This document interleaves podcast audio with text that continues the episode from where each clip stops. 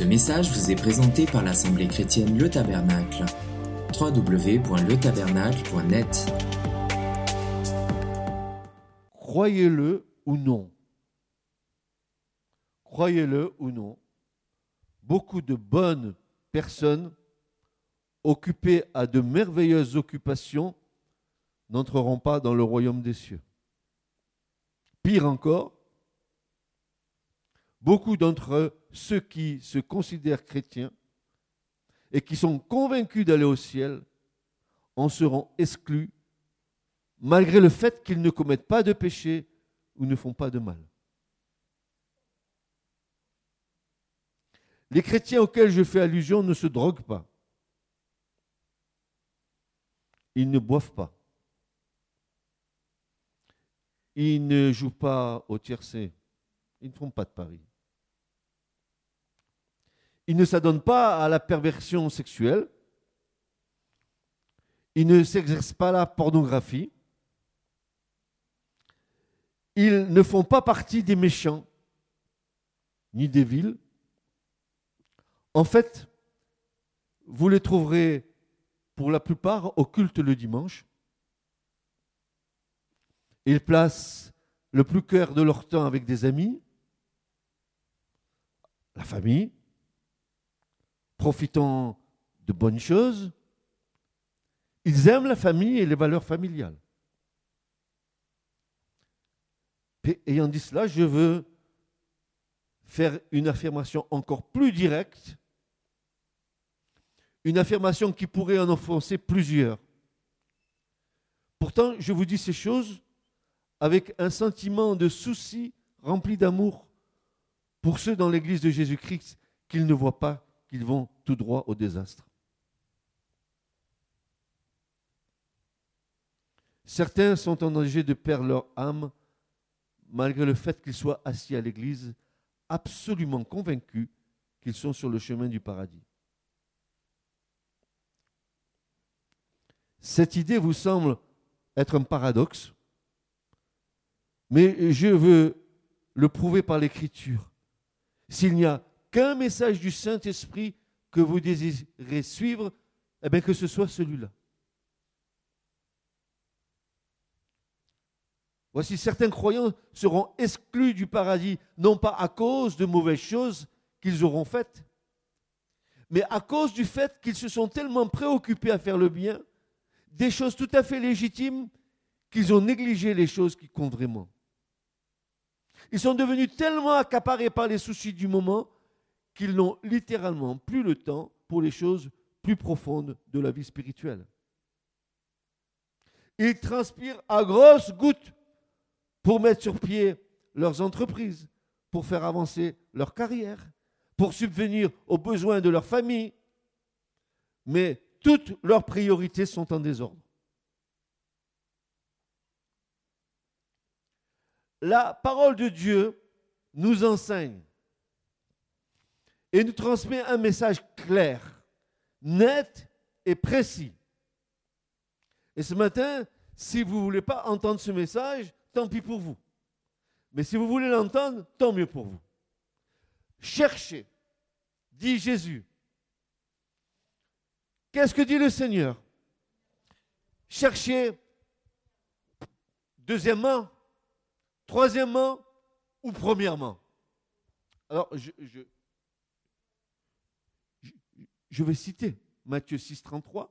Cherchez, premièrement, le royaume et la justice de Dieu, et toutes ces choses vous seront données par-dessus. Ce sont les paroles du Christ. Et là, il ne s'agit pas d'une suggestion, mais bel et bien d'un commandement. Chercher, c'est un impératif dans l'Écriture. Chercher, impérativement, chercher, premièrement, le royaume de Dieu et sa justice. Et toutes choses vous seront données par-dessus. Jésus nous promet, si vous cherchez en priorité le royaume de Dieu, que vous cherchez premièrement le Seigneur, écoutez bien, si vous cherchez premièrement le Seigneur, il s'occupera de toutes ces choses pour lesquelles vous travaillez. Mais vous devez le mettre à la première place.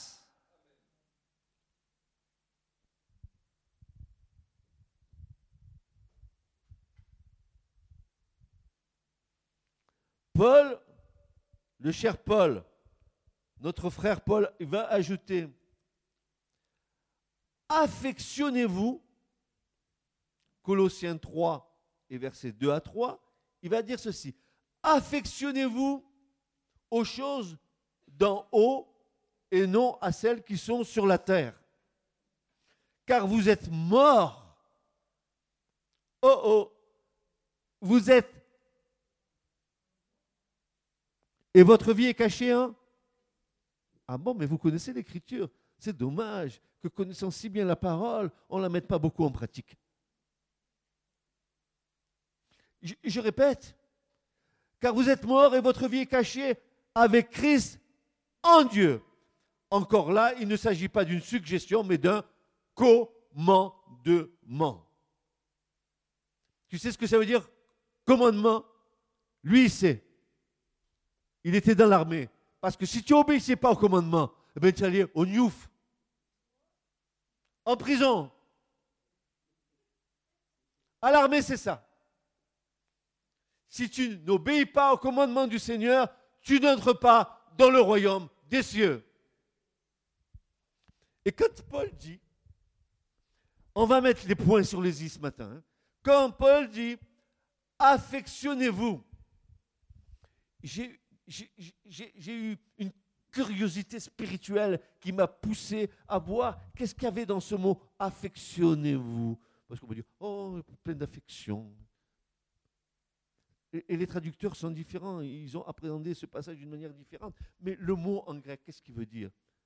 Le, le mot en grec « phronéo » qui vient du frêne, c'est-à-dire de l'âme, la faculté de, de perception et de jugement, la raison, l'esprit, ces éléments nous conduisent vers une traduction dirigée. Votre esprit aux choses d'en haut. Luttez pour diriger votre esprit dans les choses d'en haut, parce que c'est un combat.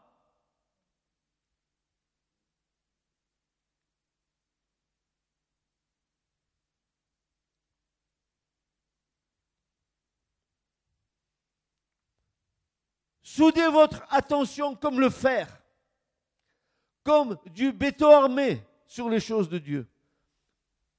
Comment vous dire ?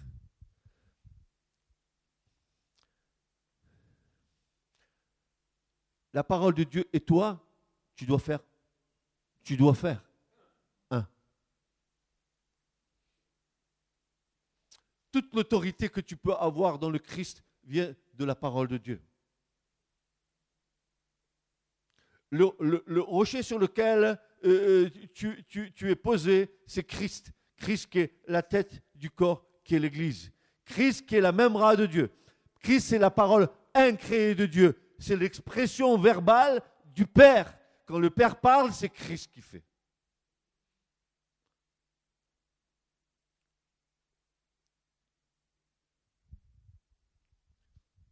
Affectionnez-vous aux choses d'en haut. Vous allez voir que nous allons vite comprendre le reste.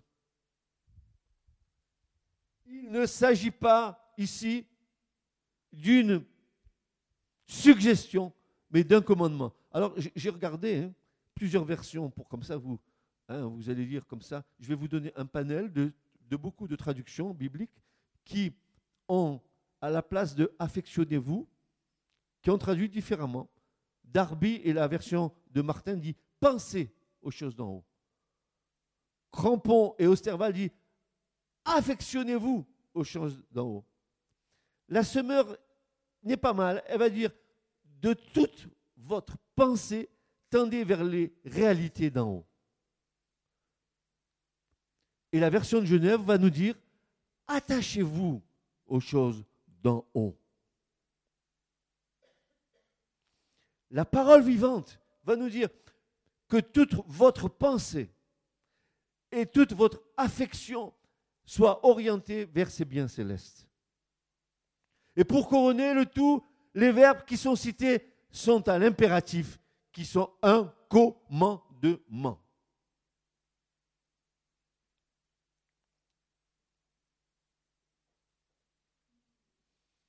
Comprenons, Dieu ne nous a jamais demandé de vendre notre maison, notre terrain, nos possessions. Il n'a jamais dit que nous devions abandonner notre travail et devenir des moines. Nous donnons complètement à la méditation, à l'étude de la Bible.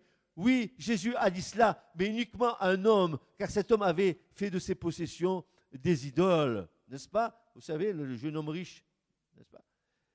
Et, et, et des personnes, un jour, euh, m'ont dit à moi, euh, Dieu m'a dit de quitter mon époux et mes enfants pour me consacrer à mon ministère. Et je regarde ces personnes droit dans les yeux, je leur dis, Dieu ne vous a pas dit cela. C'était votre propre esprit ou le diable. Le Seigneur n'a pas pour tâche de briser les foyers. Le Seigneur m'a dit, le Seigneur m'a dit, fais ça, fais ci.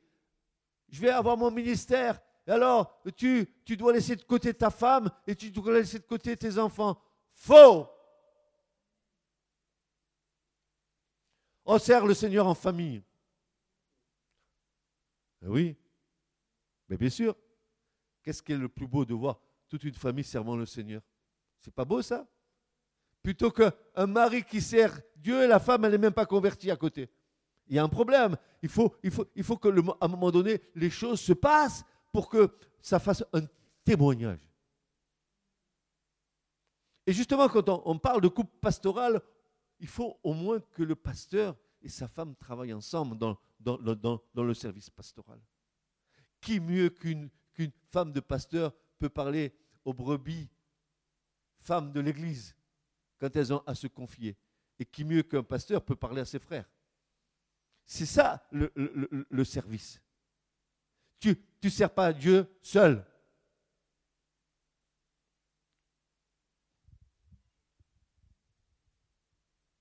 Dieu ne nous demandera jamais de faire quelque chose comme ça, mais il insiste sur le fait d'être le centre de votre vie. Celui autour de qui tourne, il exige que ses intérêts, son Église, ses choses, et la priorité, il doit en être le centre.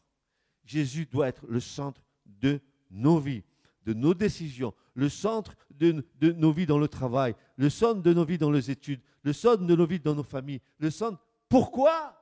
Pourquoi ? Et moi, ma liberté ? Mais dis donc, tu te rappelles chaque fois que tu as voulu mener ta vie tout seul où ça t'a mené ? Faillite !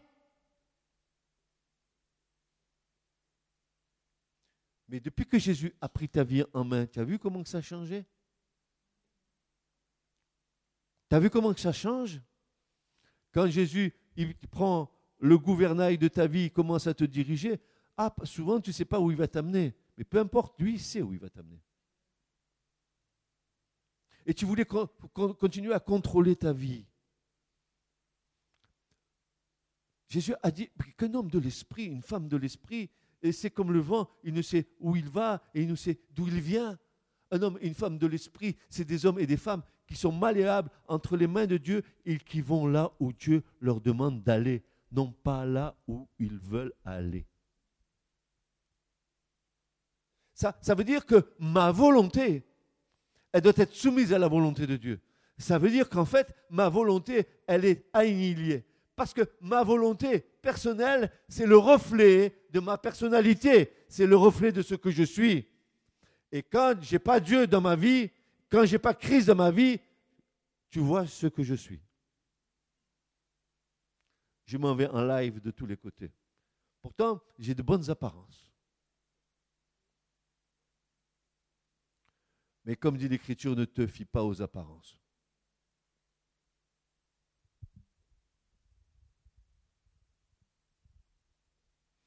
La plus grande indignité qu'un chrétien puisse commettre contre le Seigneur, c'est de le mettre à la seconde place. Pose-toi la question ce matin dans ta vie, où, où tu, à quelle place tu as mis le Seigneur? Moi, je te laisse la question, tu réponds avec ton Seigneur. Hein. Moi, je ne veux même pas connaître ta réponse.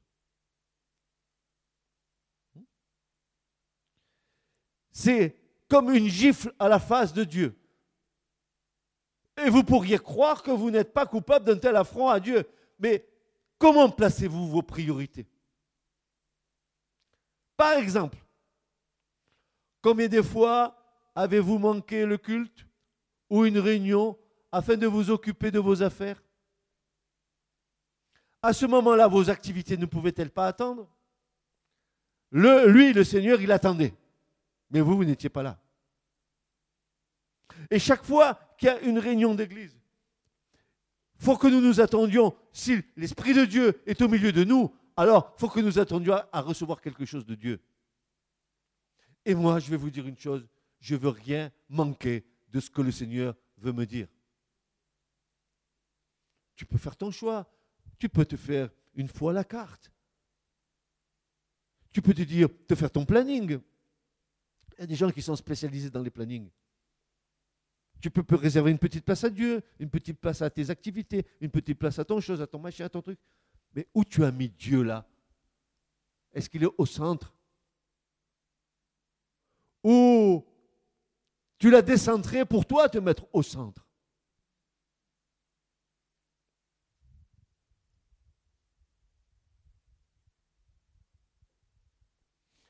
Je suis conscient du fait que vous n'y pouvez rien si vous avez un métier qui vous empêche d'aller parfois au culte. C'est vrai qu'il y a des métiers où les gens ne peuvent pas venir au culte, c'est-à-dire comme les infirmiers, comme les médecins, ou euh, des travailleurs de nuit, des travailleurs sociaux, des gens qui, qui, qui doivent être sur la brèche dans, dans, dans, ces, dans ces temps-là. Mais je parle, moi, des personnes qui ont un choix. Je parle des personnes qui ont un choix, qui gèrent leur, leur propre vie, par exemple, et qui choisissent de faire des affaires plutôt que d'être dans la maison de Dieu. La Bible nous donne cet avertissement. N'abandonnons pas notre assemblée, comme c'est la coutume de quelques-uns, mais exhortons-nous réciproquement, et cela d'autant plus que vous voyez s'approcher le jour. Encore un commandement du Seigneur. Pourtant, qu'est-ce qui est la priorité dans votre vie? Qui attend? Vos activités, vos loisirs ou le Seigneur?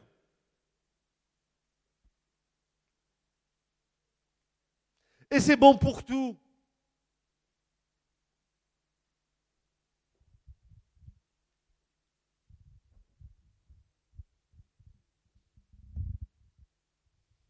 C'est pour ça que quand nous confessons quelque chose de notre bouche, il faut le vivre.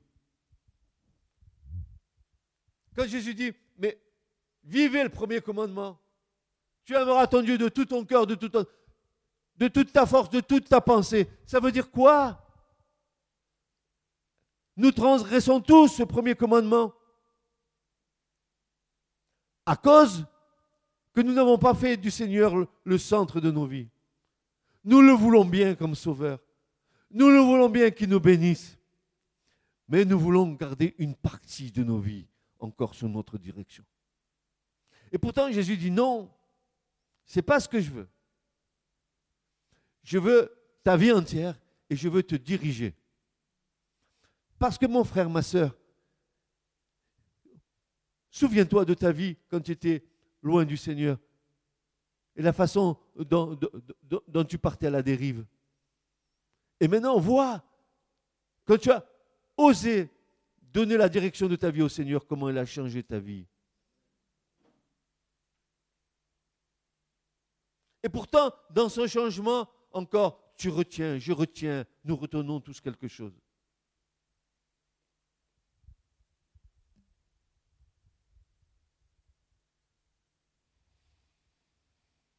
Si nous ne faisons pas attention à ces commandements, cela aura des conséquences désastreuses.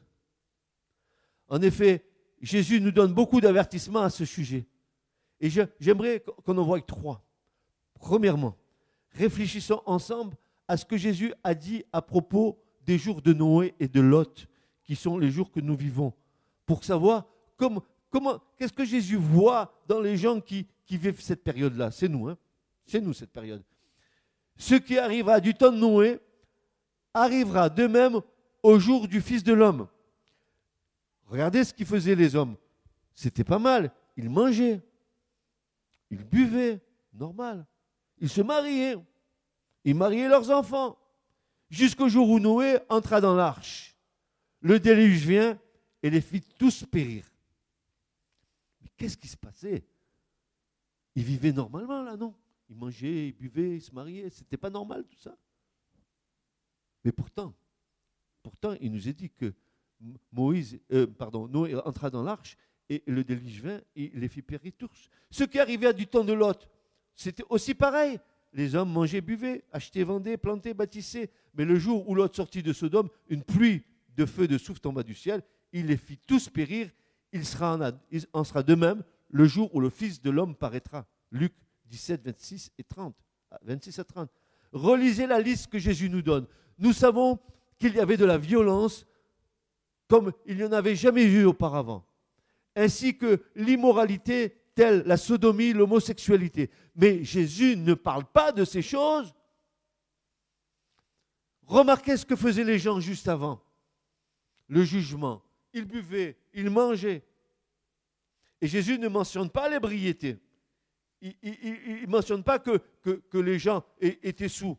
Mais ils plantaient, ils construisaient.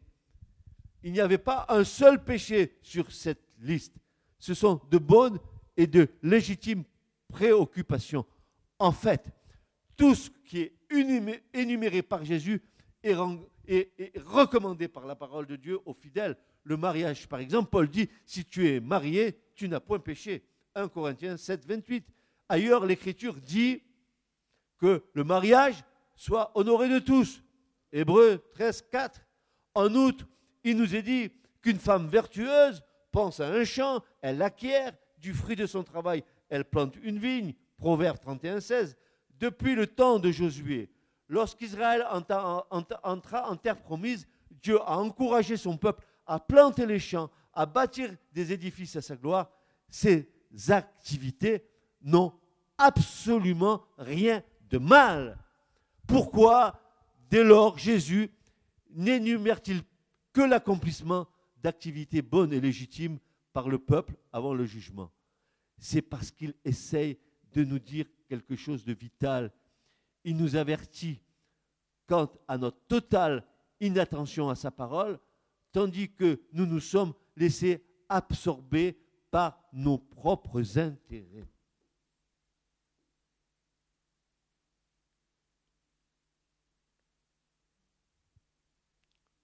Réfléchissons. La parole de Dieu ne mentionne aucun mot indiquant que Noé, Noé aurait souffert de moqueries ou de persécutions pendant les cent vingt années de travail pour préparer l'arche. Il semble apparemment que son travail, ses prédications, n'aient jamais été interrompues. Dieu nous dit, oui, il y avait de la violence et de la corruption à ce moment, mais la majorité des gens étaient tellement absorbés par leur occupation bonne et légitime qu'ils n'avaient pas le temps de réfléchir aux avertissements de Noé. Tout le monde était tellement occupé par les mariages, par les sorties, par les rencontres avec leurs amis et la recherche des plaisirs qu'ils n'avaient plus le temps d'écouter.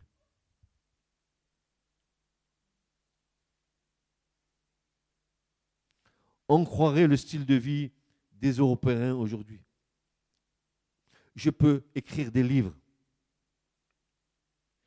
prêcher des messages à propos du, ju- du jugement à venir.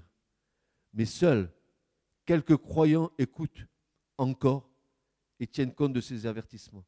La masse des chrétiens ne s'en soucie pas. Pourquoi ? C'est parce qu'ils sont accaparés par leurs propres plans de mariage, d'enfants, de maison, de métier, de carrière. Ils n'ont pas le temps d'écouter les messages qui viennent du Seigneur. Il en sera de même le jour où le Fils de l'homme paraîtra. Jésus nous avertit, la dernière génération sera pareille, la nôtre. Ils seront si occupés, si accaparés par leurs propres intérêts, qu'ils s'écarteront tous de mes intérêts.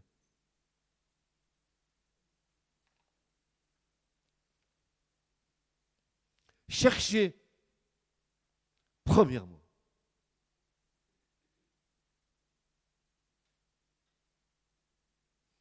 C'est ainsi depuis des siècles. Beaucoup de gens se croient sur le chemin du paradis, mais semaine après semaine, ils négligent la maison de Dieu, la parole de Dieu, la prière, la louange. Pourtant, ils ne croient pas pécher. Et c'est ce que euh, le peuple d'Israël va dire à l'Éternel par la bouche de Jérémie. Dans Jérémie deux, versets trente et un à trente-six, il est dit « Pourquoi mon peuple, dit-il, nous sommes libres, nous ne voulons pas retourner à toi. Mon peuple m'a oublié depuis des jours sans nom, parce que tu dis, je n'ai point péché. »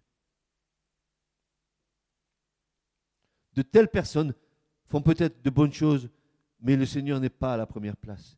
S'il l'était, il ne l'écarterait pas de la sorte. Il trouverait du temps pour lui.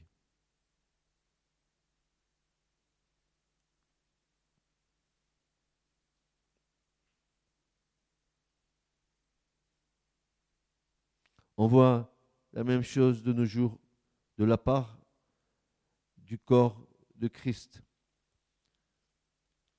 Les gens sont tellement absorbés par leurs activités, ils sont tellement occupés à courir pour Dieu qu'ils n'ont plus le temps de rechercher sa présence. Trop de gens n'arrivent plus à s'asseoir et à tenir compte de sa parole parce qu'ils sont constamment occupés. Il en sera de même. Pourquoi Jésus ne parlait-il pas de recrudescence des crimes lorsqu'il mentionnait son retour? Pourquoi il ne nous parlait pas de, de Daesh et de tous ces crimes qui se passent là? Pourquoi ne se référait-il pas à l'immor- l'immoralité de ces jours-là? Il n'en dit rien à propos de drogue, des prisons surpeuplées, de l'avortement. Non, il dit seulement, comme ce qui arriva en ces temps, les gens achèteront, vendront, mangeront, se remarieront, préoccupés par de bonnes choses, ils seront tellement occupés qu'ils négligeront leurs propres âmes.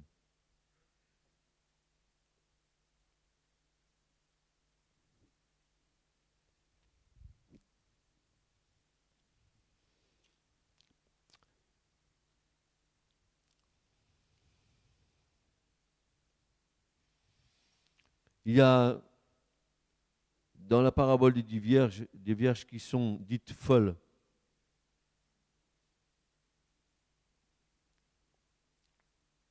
Elles ont toute l'apparence d'être des, des, des véritables enfants de Dieu. Pourtant, elles n'ont aucune, aucune perception des temps qu'elles vivent. Elles sont préoccupées par leurs affaires et vous avez vu qu'elles elles n'ont pratiquement plus le temps de produire de l'huile. Comme si, après avoir rencontré le Seigneur, être touché par lui, il y avait une sorte d'arrêt qui faisait que c'était suffisant pour elle. Étant rassurée que Jésus les sauverait, parce qu'elle prononce le nom de Jésus, peut-être parce qu'elle vient dans une église, peut-être je ne sais pas trop quoi ce qu'elles font, mais en fait, leur cœur n'est pas attaché vraiment au Seigneur.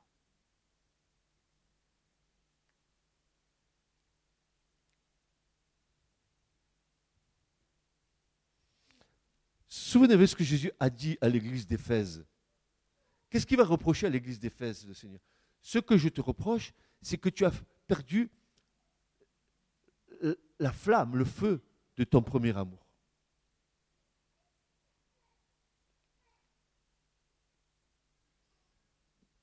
Et ça me fait penser à, à ses disciples, le soir de la résurrection, ou le lendemain, quand Jésus était sur le chemin d'Emmaüs, quand il y avait euh, les, les, les témoins d'Emmaüs, parce que ces deux témoins qui étaient là, ils étaient à la croix. En fait, euh, un des deux témoins, c'était l'oncle de Jésus. Et quand Jésus se met à côté d'eux, ils étaient tellement absorbés par, par, par, par leur tristesse de savoir que, euh, le, euh, que le Fils de, de Dieu était, avait été crucifié et qu'il n'y avait pour eux plus aucune espérance, qu'ils n'ont même pas discerné qui était qui étaient en train de marcher à côté d'eux, à côté d'eux, et Jésus commença à leur parler, et puis tout d'un coup, tout d'un coup, qu'est-ce qu'ils disent? Notre cœur ne, ne, ne brûlait-il pas lorsqu'il, lorsqu'il nous, nous parlait, lorsqu'il nous expliquait les choses? Alors le feu est revenu. Pas de feu, pas de marche correcte avec le Seigneur. Le feu dans le cœur. Qu'est-ce qui fait la différence entre un chrétien et un enfant de Dieu? Parce que moi, je fais la différence.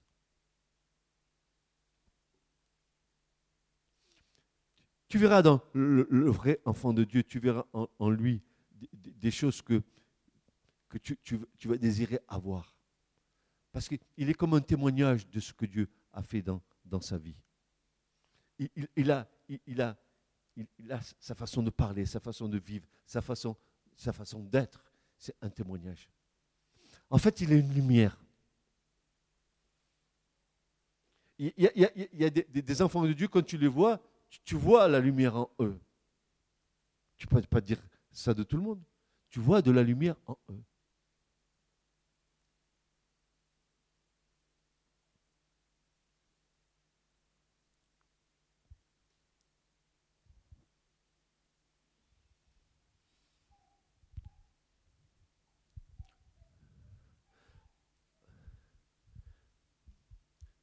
Aujourd'hui, je ne vois plus la plupart d'entre ces chrétiens dans l'Église. Peut-être à petit, je le, moi je les ai vus rétrograder, retourner au matérialisme. Maintenant, ils sont consumés par leur travail, leur carrière ou leurs affaires. Beaucoup d'entre eux vont dans des églises où il y a un culte d'une heure, uniquement le dimanche, comprenant un petit sermon de vingt minutes au plus, donc ce n'est pas, c'est pas des fossoyeurs, non, sans conviction de péché. Lorsque je vois ces chères personnes dans la rue, elles prétendent ne pas me voir. Certaines d'entre elles se détournent même et marchent dans la direction opposée. T'évites, comme le pestiféré. Elle t'évite parce que ta présence les gêne. La présence de Christ en toi les gêne parce qu'ils savent très bien qu'ils ne marchent pas avec le Seigneur. Ils te fuient. Si tu passes à un trottoir, ils te vont dans l'autre. Si tu les rencontres au supermarché, ils rentrent dans l'allée à côté pour ne pas te voir.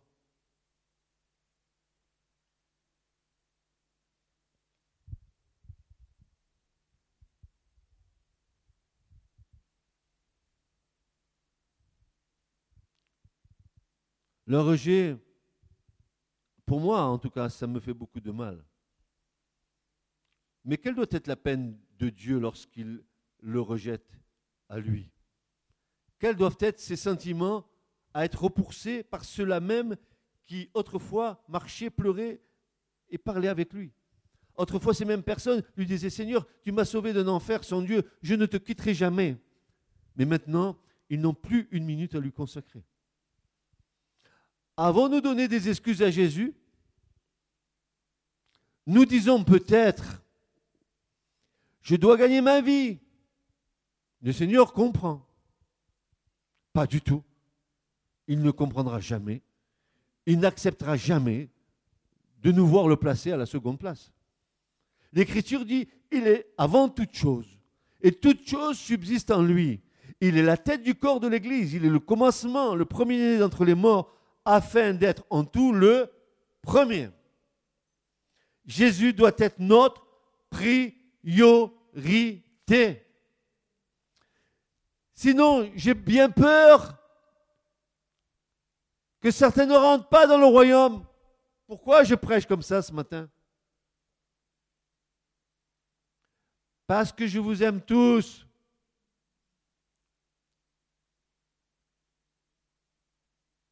J'ai dit que vous n'alliez pas m'aimer à la fin du, du, du, du sermon. Parce que je sais que ça gêne. Parce que la parole, elle vient, elle, elle, elle vient nous visiter.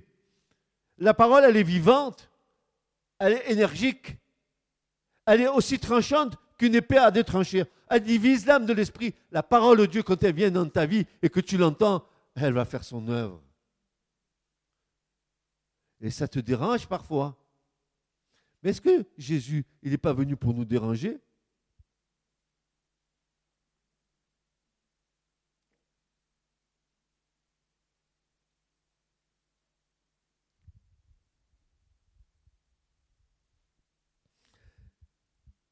C'est là la différence entre un homme et une femme remplie de l'esprit, un cœur bouillonnant pour le Seigneur, des hommes, des femmes qui n'ont pas de crainte à se donner sans réserve à leur Seigneur, une foi fondée et enraciné dans ses promesses, reconnaissant sa toute-puissance et la fidélité à ses promesses, lui, le véritable et l'amen. Un Seigneur qui ne se renie jamais. Faisons cette expérience de l'abandon et ne nous soucions plus du lendemain, car à chaque jour suffit sa peine.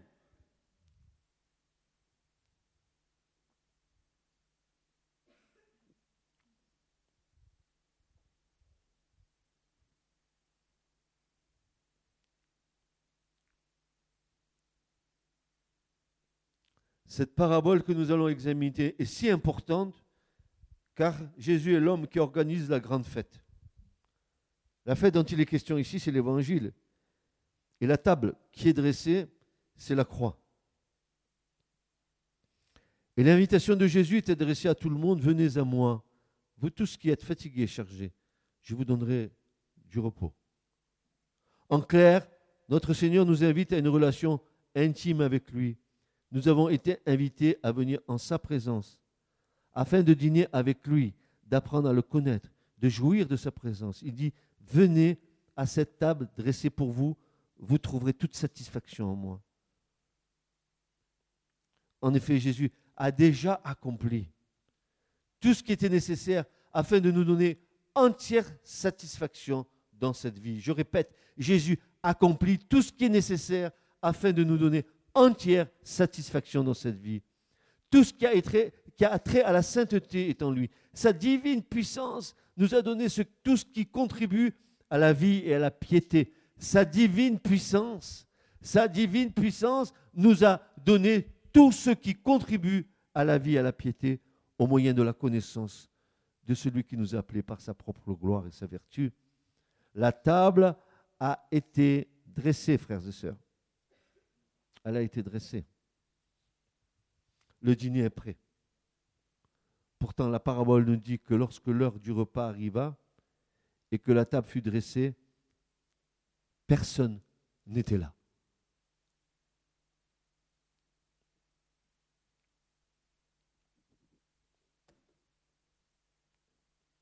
Où ils étaient passés? Comment? Le Seigneur t'invite à sa table. Il te, repas, il te prépare un repas d'excellence. Il t'invite et au moment de l'invitation, personne n'est là. Mais où ils sont passés, ces tourtereaux de chrétiens? Où sont-ils, ces enfants de Dieu? Mais que font-ils pour ne pas être là? C'est le Seigneur qui t'invite. Et je suppose que la table qui est préparée, c'est une table d'excellence.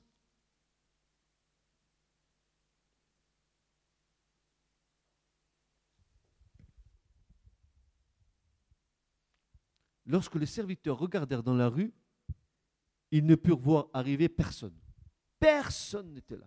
Le maître avait espéré que ses invités abandonneraient toutes choses pour arriver à l'heure et plein d'espoir, dans l'anticipation d'une agape pleine de joie.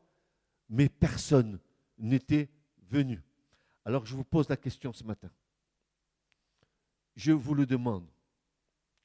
Que ressentiriez-vous si vous avez préparé un merveilleux repas et que vos invités, qui vous avaient promis de venir, ne venaient pas? N'auriez-vous pas un sentiment de rejet? Ne croiriez-vous pas que vos invités ne s'intéressent pas du tout à vous ou considèrent votre invitation comme nulle et non avenue? Ça, c'est l'homme, mais Jésus, il te donne une invitation. Et vous allez voir pourquoi ils ne viennent pas. C'est exactement ce qui se passe aujourd'hui et qui se passe depuis deux siècles avec les, avec les soi-disant chrétiens. Chacun, il va trouver l'habitude des chrétiens, quand ils ne veulent pas dire la vérité, une belle ex, ex, ex quoi? Excuse.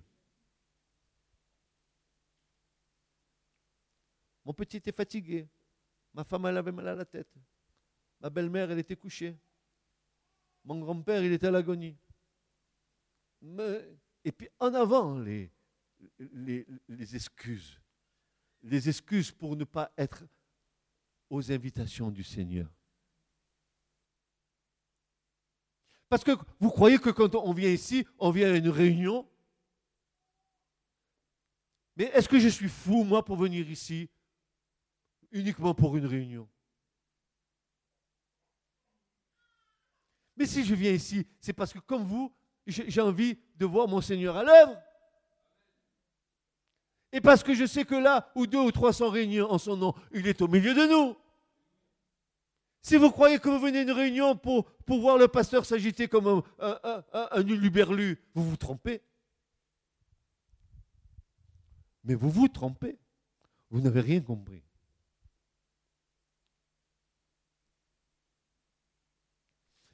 Et les gens, allez, ouais Seigneur, Seigneur, on te sauvera jusqu'à la mort. On ira en bas.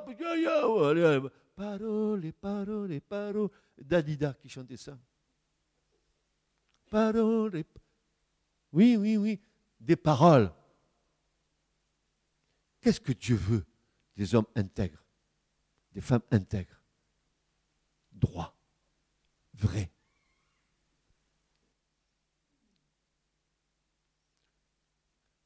N- notre vie n'est pas une vie de demi-vérité ou de demi-mensonge.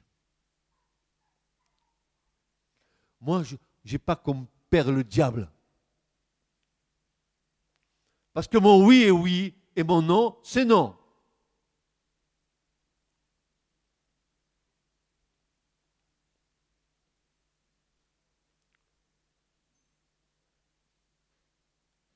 Le repas est prêt.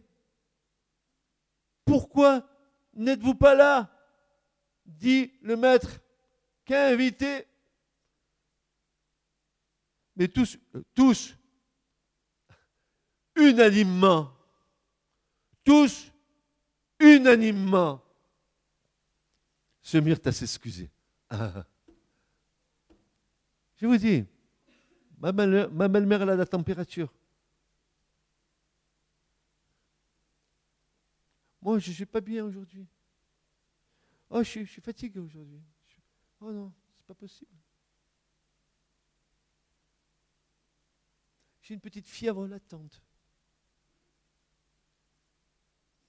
Je ne rigole pas. C'est ça, notre nature.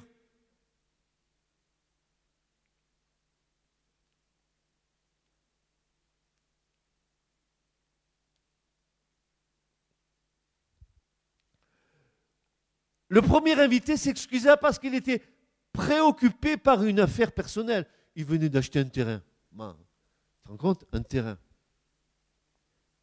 J'ai acheté un champ, je suis obligé d'aller le voir. Excuse-moi, je te prie. Ben, si tu achètes un champ et que le Seigneur te donne rendez-vous ce soir pour un repas, ben, le champ ne va pas bouger de place. Hein. Tu iras le voir le lendemain. Ce n'est pas un champ monté sur un quatre-quatre. Il ne va pas se déplacer pendant la nuit. Mais justement, pour ne pas aller à l'invitation, tu vas te trouver une.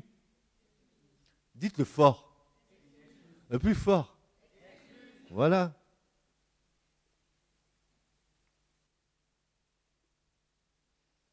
Cet homme était probablement un investisseur qui avait acheté un terrain, peut-être sans même le voir, ou peut-être voulait-il ce terrain pour y bâtir une maison pour sa famille. Ce n'est pas un péché en soi d'investir, ni de bâtir une maison. Ce sont de bonnes choses.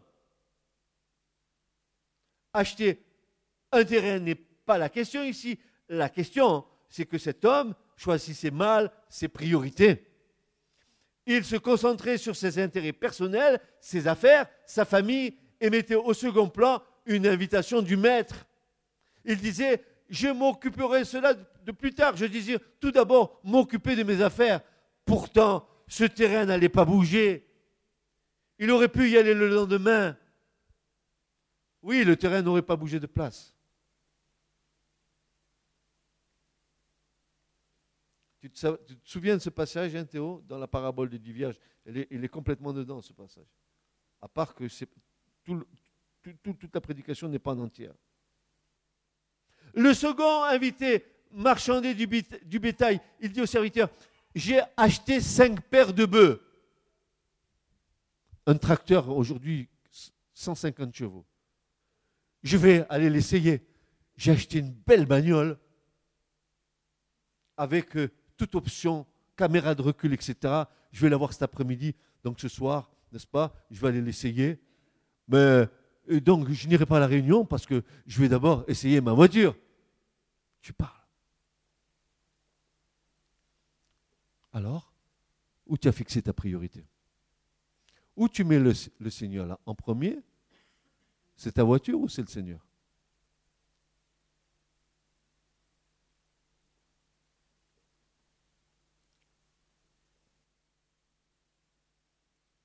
Cinq paires de bœufs. Ma nouvelle voiture. Garantie cinq ans. Toute option. trois litres cent. Ben, faut, je vais l'avoir cet après-midi, il faut que je l'essaye. Donc, chérie, on va faire une petite balade. On va faire une petite sortie. Le Seigneur, il sera content, n'est-ce pas? C'est pas grave si on... C'est pas grave.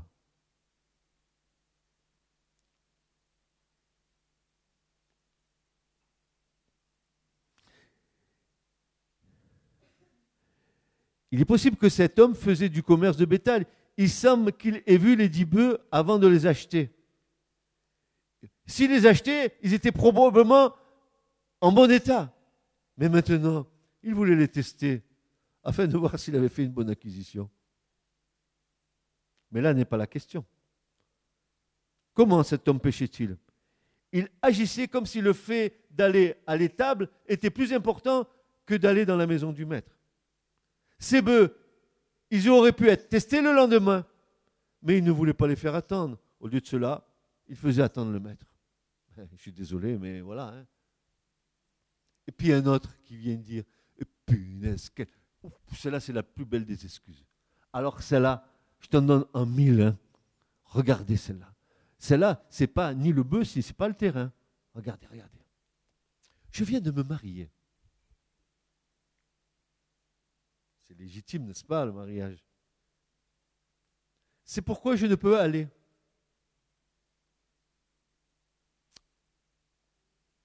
C'est parce que tu te maries que tu ne peux pas aller à la, à, à, au rendez-vous du Seigneur. Et, je ne peux pas aller. Rien n'est plus légitime que le mariage. La Bible dit que l'homme qui trouve une épouse trouve une bonne chose. Est-ce que vous avez fait des bonnes affaires, mes frères?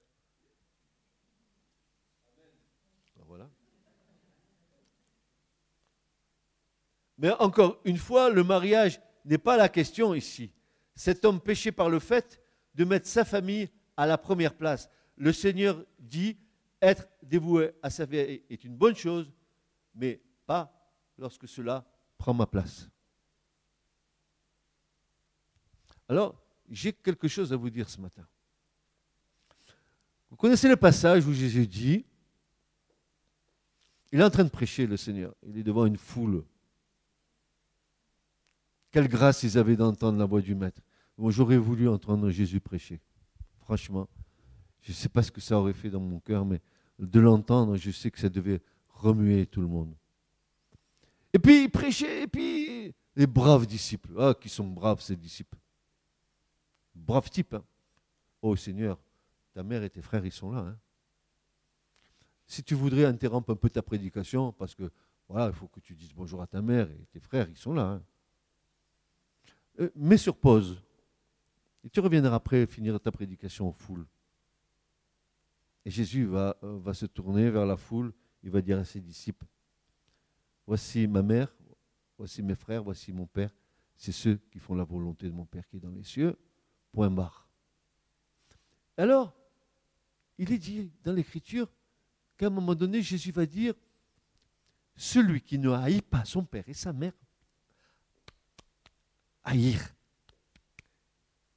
n'est pas digne de moi. Et ça m'a posé des problèmes jusqu'à pas très longtemps, ce mot haïr, parce que ce mot haïr voudrait dire que...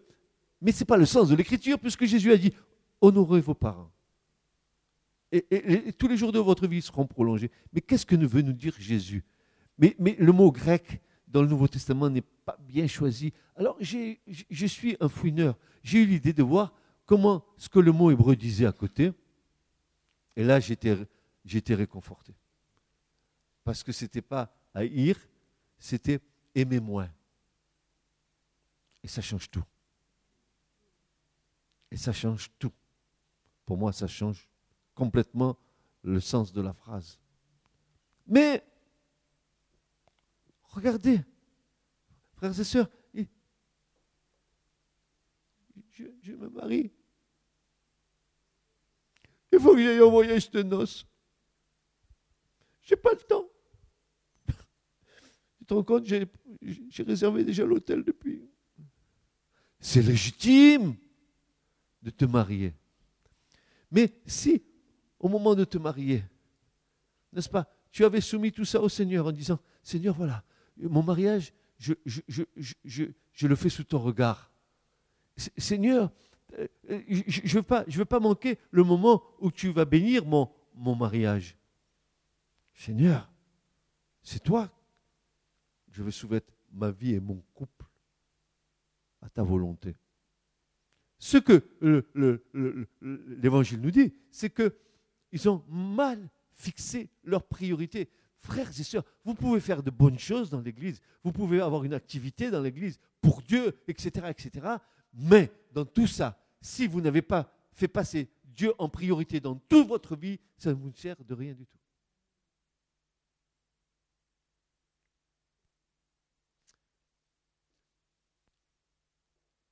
On, est, on, on, a, on, a, on, a, on a hérité, on a hérité d'une tradition religieuse qui a, qui a formaté beaucoup d'âmes, c'est le catholicisme. Je ne suis pas contre le catholicisme, je ne suis pas contre les catholiques, mais c'était le salut par les œuvres. Et encore aujourd'hui, beaucoup de, de chrétiens font des œuvres pour Dieu. Et je crains fort qu'au bout, Dieu leur dise, ce que tu n'as fait, je ne t'ai pas demandé de le faire.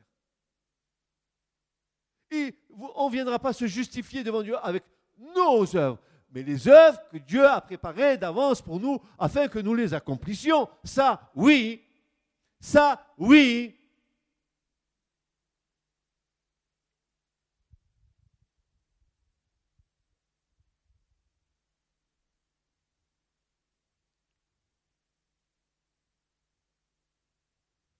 Cet homme aurait pu emmener sa femme à la fête. Cela aurait été une bonne chose de débuter son mariage. Il aurait pu dire, chérie, le Seigneur a toujours eu la première place dans ma vie. Rien ne peut prendre sa place. Toujours lorsque ses portes sont ouvertes, je vais en sa présence. Ses intérêts ont, ont, ont la priorité dans ma vie. J'aimerais que mes valeurs deviennent les tiennes. Faisons de ces intérêts notre priorité.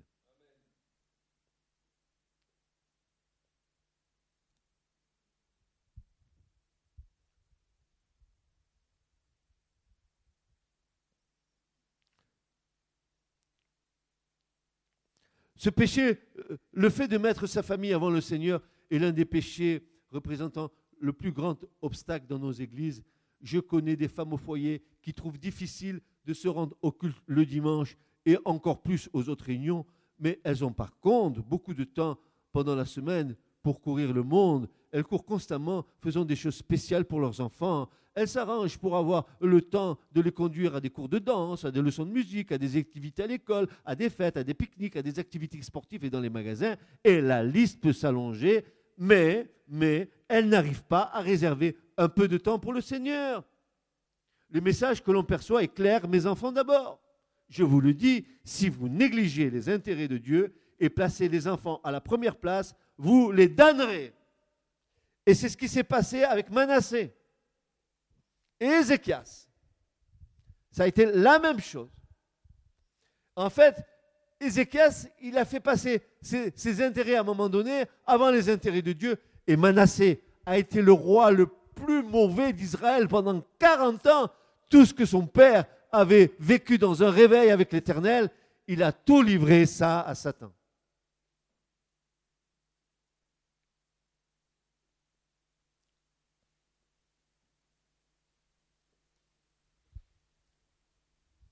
Il faut que ma... mes enfants fassent ça. Mes enfants fassent... Non, non, non, non je ne peux pas parce que tu vois. Il faut que je fasse que ce que la société me, me donne de faire. Mais non, ce que le Seigneur te demande de faire. Parce que la priorité, le centre de ta vie, ce n'est pas la société, ce n'est pas le monde. dans lequel on est tellement soumis dans les choses du monde. Tiens, tu parles, tu parles de l'éducation nationale. On a, on a une sœur ici qui travaille dans l'éducation nationale. Mais moi, je vais vous dire, c'est le plus, le plus grand endroit démoniaque qu'il y a en France, l'éducation nationale. On est en train de formater toute notre génération d'enfants avec les choses de Satan. Non, non, je rigole pas, c'est comme ça. Et alors, il nous faut nous soumettre à ces choses-là. Mais, mais, mais, mais qui, a, qui a le courage de se dresser? Qui, a, qui aurait le courage de se dresser en disant non, non, non, moi, pour mes enfants, il n'y a pas ça. Hein? Non, non, non, non, ça, on ne touche pas. Ou alors, comme dit, comme dit Jean, non, comme dit Paul, il va dire, ne vous conformez pas au siècle présent. Ne vous conformez pas au siècle présent. Ne vous conformez pas au monde présent. On nous dit qu'on est un État laïque, mais la laïcité en France, c'est une religion. Et une religion satanique. Parce qu'elle est d'ordre franc-maçonnique.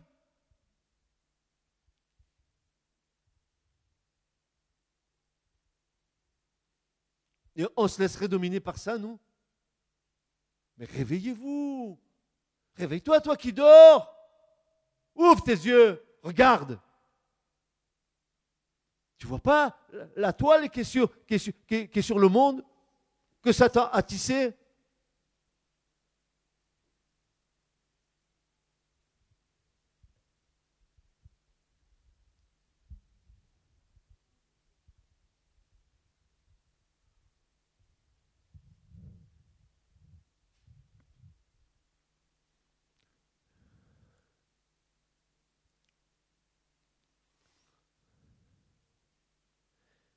Laissez-moi vous dire une autre chose importante. Vous n'aimez pas vraiment Jésus si vous n'avez pas une attitude protectrice envers le temps que vous lui réservez. Il faut arriver au point où tout est considéré comme une intrusion si cela vous, offre, vous vole un moment précieux dans la présence de Jésus. Si vous la remettez à demain pour quelque chose d'autre, cela peut facilement devenir une habitude. Et vous terminerez comme Jésus, comme Jérémie disait, le négligent des jours sans nombre. Que se passe-t-il lorsqu'un maître est négligé? Il devient fâché. Le maître de la parabole dit, car je vous le dis, aucun de ces hommes qui avaient été invités ne me goûtera à mon repas.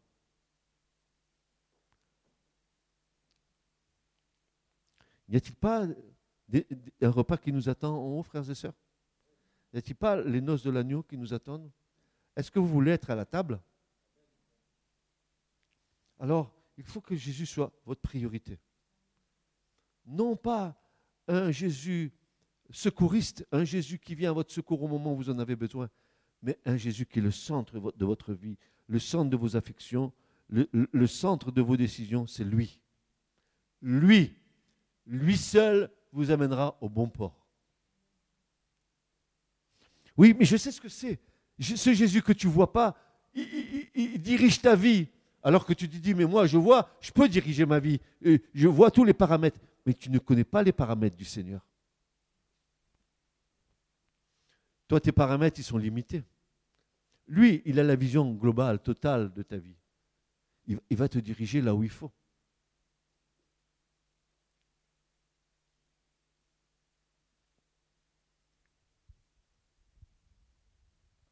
En d'autres termes, bon messieurs, vous m'avez montré que vous êtes tous trop occupés pour moi.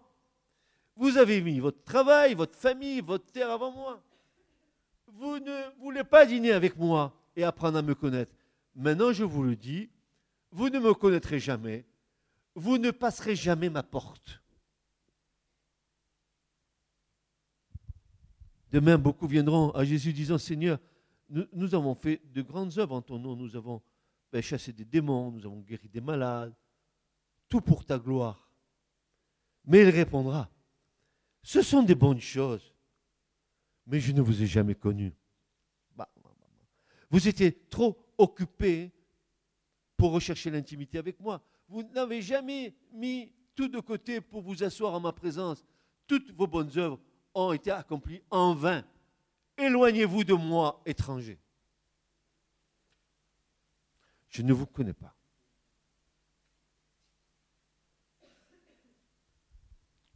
Jésus nous donne une parabole puissante en Matthieu vingt-cinq, la parabole des dix vierges.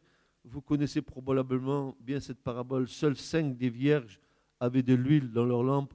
Lorsque l'époux vint les chercher, les autres cinq furent exclus de la fête, car elles étaient à la recherche d'huile lorsque l'époux arriva. Étant donné que les dix vierges de cette parabole représentent l'Église, cela signifie-t-il que seule la moitié des chrétiens seront présents au dîner nuptial? Moi, je ne le sais pas, mais je sais que nous ferions bien d'écouter ce que Jésus nous dit. Le fait que les dix vierges somnolaient et dormaient jusqu'à minuit ne, ne cause pas de problème. Premièrement, celles qui avaient de l'huile pouvaient dormir en paix, car elles en avaient assez jusqu'au matin. Certaines personnes disent que l'huile représente le Saint-Esprit, que les cinq vierges folles s'étaient promenées insouciantes et avaient perdu l'onction du Saint-Esprit.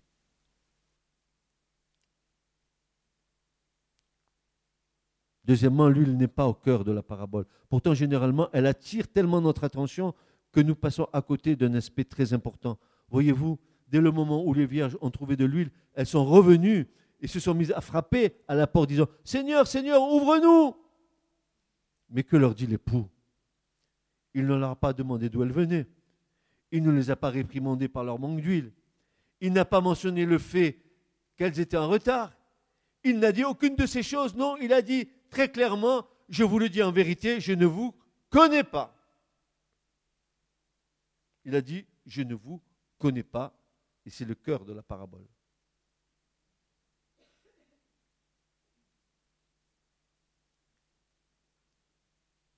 Contrairement, et certainement, Jésus sait qui nous sommes. Il est omniscient, il sait tout.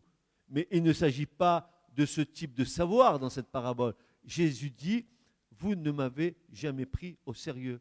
Vous ne m'avez jamais mis à la première place.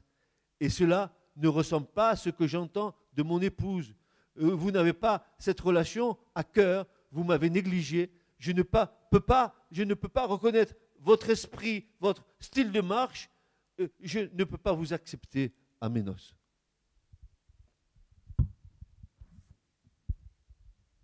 Parce qu'il y a un faux évangile. Le faux évangile, c'est de croire que parce qu'un jour vous avez dit Jésus et que vous êtes dans une assemblée en disant Jésus, que vous êtes dans le salut. L'Écriture nous dit, travaillez avec crainte et tremblement à votre salut. Travaillez. Travaillez. Ça veut dire quoi? Ça veut dire que jusqu'au bout, tu dois aller, mon frère, ma soeur. Que jusqu'au bout, tu dois faire de Christ le centre de tous tes intérêts, que jusqu'au bout, ta famille, ta femme, tes enfants, ton travail, tout ce qui est tien n'est pas tien, il est à Christ.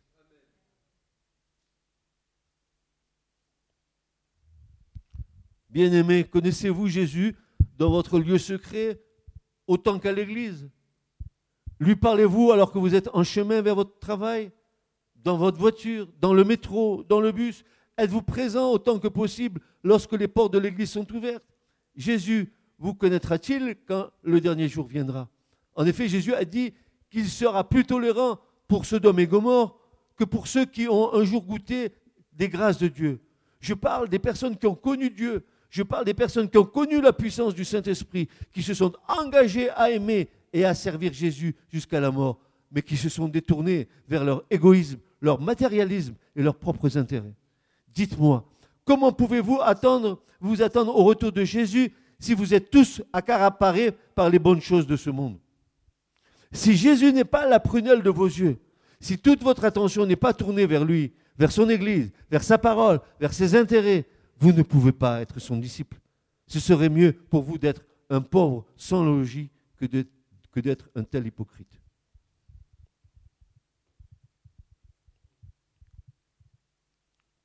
Je vous le dis à nouveau avec amour, beaucoup d'entre vous qui entendez ce message n'y arriveront pas, sauf si vous faites cet engagement dès aujourd'hui. Seigneur, à partir de ce moment, je m'engage à faire de toi le centre de ma vie. Tout le reste passera après toi. Tu es tout pour moi, Jésus. Et je sais qu'autrement, tout sera vain.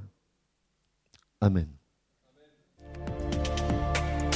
Ce message vous a été présenté par l'Assemblée chrétienne Le Tabernacle.